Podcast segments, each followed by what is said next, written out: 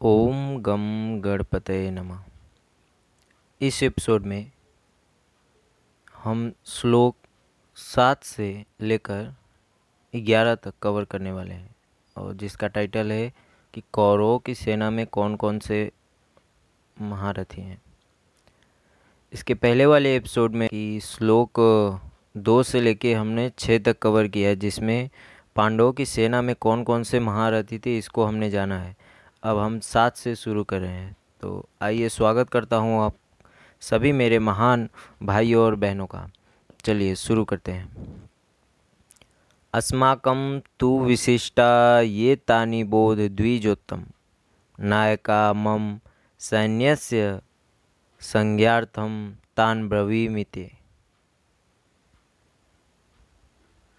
द्विजोत्तम यानी कि हे द्विजोत्तम अस्माकम तो ये विशिष्टा, यानी कि हमारे पक्ष में भी जो मुख्य हैं, तान निबोध ते, उन पर भी मतलब आप भी उन पर थोड़ा ध्यान दीजिए। ते संज्ञार्थम मतलब आपको याद दिलाने के लिए मम सैन्यस्य, मेरी सेना के जो नायका तान ब्रवीमी, यानी कि नायक हैं, उनको मैं कहता हूँ। अब यहाँ पे दुर्योधन अपने गुरु को, यानी कि किसको? द्रोणाचार्य को। द्रोणाचार्य को ये बताते हैं कि अभी तक मैंने आपको जो पांडवों की सेना में जो महारथी है, उनको दिखाया, उनके बारे में आपको बताया। अब मैं आपको हमारी सेना में जो जो महारथी है, उनको मैं बताता हूँ। आप उन पे ध्यान दीजिए। यहाँ दुर्योधन पांडवों की सेना को देखने के लिए कहता है लेकिन अपनी सेना को ध्यान देने के लिए कहता है। इसका कारण है कि पांडव उसके सामने खड़े हैं और हमारी सेना, यानी कि दुर्योधन की सेना, उसके पीछे खड़ी है। तो ये बात यहाँ पे आती है। आठवां श्लोक है, भवान भीष्मश्च कर्णश्च कृपश्च समितिंजय अश्वत्थामा विकर्णश्च सौमदत्तिस्तथैव च। भवान भगवान माने कि आप द्रोणाचार्य। च भीम च। और भीष्म। भीष्म का मतलब पितामह भीष्म। आप और पितामह भीष्म तथा कर्ण मतलब कर्ण और समितिंजय कृपा च तथा संग्राम विजयी कृपाचार्य तथा वैसे एव अश्वत्थामा। वैसे ही अश्वत्थामा। कृपाचार्य के ही जैसे अश्वत्थामा, विकर्ण च सोमदत्ति, विकर्ण और सोमदत्त का पुत्र भूरिश्रवा। तो इतने महारथी को इस आठ श्लोक नंबर आठ में दुर्योधन इतने सारे महारथियों के बारे में बताता है। फिर से हम देख लेते हैं इसको एक बार। द्रोणाचार्य, पितामह भीष्म, कर्ण और कृपाचार्य, अश्वत्थामा और सोमदत्त का बेटा भूरिश्रवा। इन सब के बारे में दुर्योधन बताता है। अब यहाँ पे एक बात आपको बता दूँ कि आठ चिरंजीवी इस दुनिया में है। चिरंजीवी का मतलब है जो चीर काल तक जीते रहेंगे। जब तक ये सूर्य, जब तक ये पृथ्वी रहेगी, तब तक उनका अस्तित्व बना रहेगा। और वो आठ चिरंजीवी कौन कौन से हैं, उनका नाम मैं आपको बताता हूँ। अश्वत्थामा बलिर्व्यासो, हनुमांश्च विभीषण, कृप परशुरामश्च सप्तैते चीरजीविन। अश्वत्थामा, बलि, वेदव्यास, हनुमान, विभीषण, कृपाचार्य, परशुराम और मार्कंडे ये आठ चिरंजीवी हैं। पद्म पुराण में ये आता है। बात बताओ, एक काम की बात बताओ तो अगर कोई भी व्यक्ति सुबह उठ के इन आठ चिरंजीवियों का नाम लेता है, इन आठ चिरंजीवियों का अगर वो नाम लेता है तो उसकी आयु बढ़ती है, ऐसा शास्त्र में कहते हैं।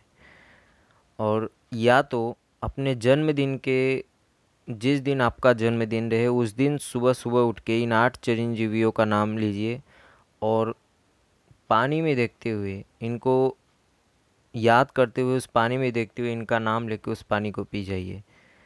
तो ऐसा हमारे शास्त्रों में बताया जाता है कि इससे हमारी आयु जो है, वो बढ़ती है। दुर्योधन कहता है कि आप यह न समझे कि केवल पांडव ही धर्मात्मा है, यानी कि हमारे पक्ष में भी मेरा भाई विकर्ण बड़ा धर्मात्मा और सुरवीर है। ऐसे ही हमारे प्रति प्रपितामह शांतनु के भाई बान्ही के, के पौत्र तथा सोमदत्त पुत्र भूरिश्रवा और भूरिश्रवा भी बहुत बड़े धर्मात्मा है। और भूरिश्रवा को ही दिखाते हुए दुर्योधन कहता है कि पांडवों को सिर्फ़ आप धर्मात्मा ना समझे हमारे पक्ष में भी कुछ धर्मात्मा है। और यहाँ पे खास बात और दुर्योधन यहाँ पे बताते हैं कि हमारे सेना में सिर्फ़ धर्मात्मा ही नहीं, दो चिरंजीवी भी हैं। दो चिरंजीवी कौन कौन से? कृपाचार, ये भी एक चिरंजीवी है, और अश्वत्थामा, ये दोनों एक चिरंजीवी हैं। यानी कि दो चिरंजीवी हमारे में हैं, जबकि पांडवों में चिरंजीवी कोई नहीं था। नवा श्लोक। अन्य च बहव सुरा मदर्थे त्यक्त जीविता नाना शस्त्र प्रहरणा सर्वे युद्ध विशारदा। अन्य बहव सुरा इनके अतिरिक्त बहुत से सुरवीर हैं, जैसे मदर थे त्यक्त जीविता यानी मेरे लिए अपने जीने की इच्छा भी त्याग कर दिया है। च नान शस्त्र प्रहरणा और जो अनेक प्रकार के अस्त्र शास्त्रों को चलाने वाले हैं, तथा जो सर्वे युद्ध विशारदा। सबके सब युद्ध कला में अत्यंत चतुर हैं। यानी कि इस श्लोक में दुर्योधन कहना चाहते हैं कि सिर्फ़ यही महारथी नहीं है, इनके अलावा भी कुछ और महारथी हैं जो मेरे लिए अपना जान भी देने के लिए तैयार रहते हैं और वे शास्त्र, अस्त्र दोनों चलाने में माहिर हैं। अस्त्र और शस्त्र में क्या अंतर है, बता सकते हैं आप? एक होता है जो फ़िज़िकल होता है मतलब जैसे तलवार हो गया धनुष हो गया सब फ़िज़िकल है जिसको हम लेके युद्ध कर सकते हैं। और दूसरा होता है जिसको मंत्र से लाया जाता है। ये दो तरह की चीज़ें आपको युद्ध में देखने को मिलता है और इन्हीं को कहते हैं अस्त्र और शस्त्र। हमारी वह सेना विजय करने में अपर्याप्त है क्योंकि हमारे जो संरक्षक है वो भीष्म हैं, पितामह भीष्म। परंतु पांडव समर्थ हैं। क्यों समर्थ है? क्योंकि उनके जो संरक्षक है वो है भीमसेन। भीमसेन यानी कि भीम। अब यहाँ पे अपर्याप्तम तदस्माकम बलम भीष्मा भी रक्षितम यहाँ पे दुर्योधन को डर है कि हमारी सेना असमर्थ है। क्यों असमर्थ है? क्योंकि यहाँ पे हमारी सेना में कुछ ऐसे वरिष्ठ महारथी हैं जो उभय पक्षपाती है, यानी कि जो दोनों के तरफ़ रहते हैं, जो अपनी इच्छा से युद्ध नहीं करना चाहते हैं। मतलब हमारी सेना में क्या है? मतभेद है। लेकिन पांडवों की सेना में कोई मतभेद नहीं है। वहाँ पे भीष्म जो है भीम जो है, भीम वहाँ का सेनापति नहीं है, लेकिन फिर भी भीम के पास इतना शक्ति, क्योंकि बचपन ही भीम ने एक बार इन दुर्योधन को मज़ा चखाया था। और यही डर था दुर्योधन को कि अकेले भीष्म ही काफ़ी है हमारे सौ भाइयों को मारने के लिए। और ग्यारहवा श्लोक है अयनेशु च सर्वेशु यथा भाग मवस्थिता। भीष्म में वाभिरक्षन्तु भवन्तः सर्व एव ही। दुर्योधन बाह्य दृष्टि से अपनी सेना के महारथियों से बोला, आप सब के सब लोग सभी मोर्चों पर अपनी अपनी जगह दृढ़ता से स्थित रहते हुए निश्चित रूप से पितामह भीष्म ही चारों ओर से रक्षा करें। यानी कि मेन उन्होंने मुख्य लड़ने के बजाय उन्होंने रक्षा करने का बोला वो भी भीष्म पितामह का। ऐसा क्यों? भीष्म जी सब ओर से रक्षा करें, यह कहकर दुर्योधन भीष्म जी को भीतर से अपने पक्ष में लाना चाहता है।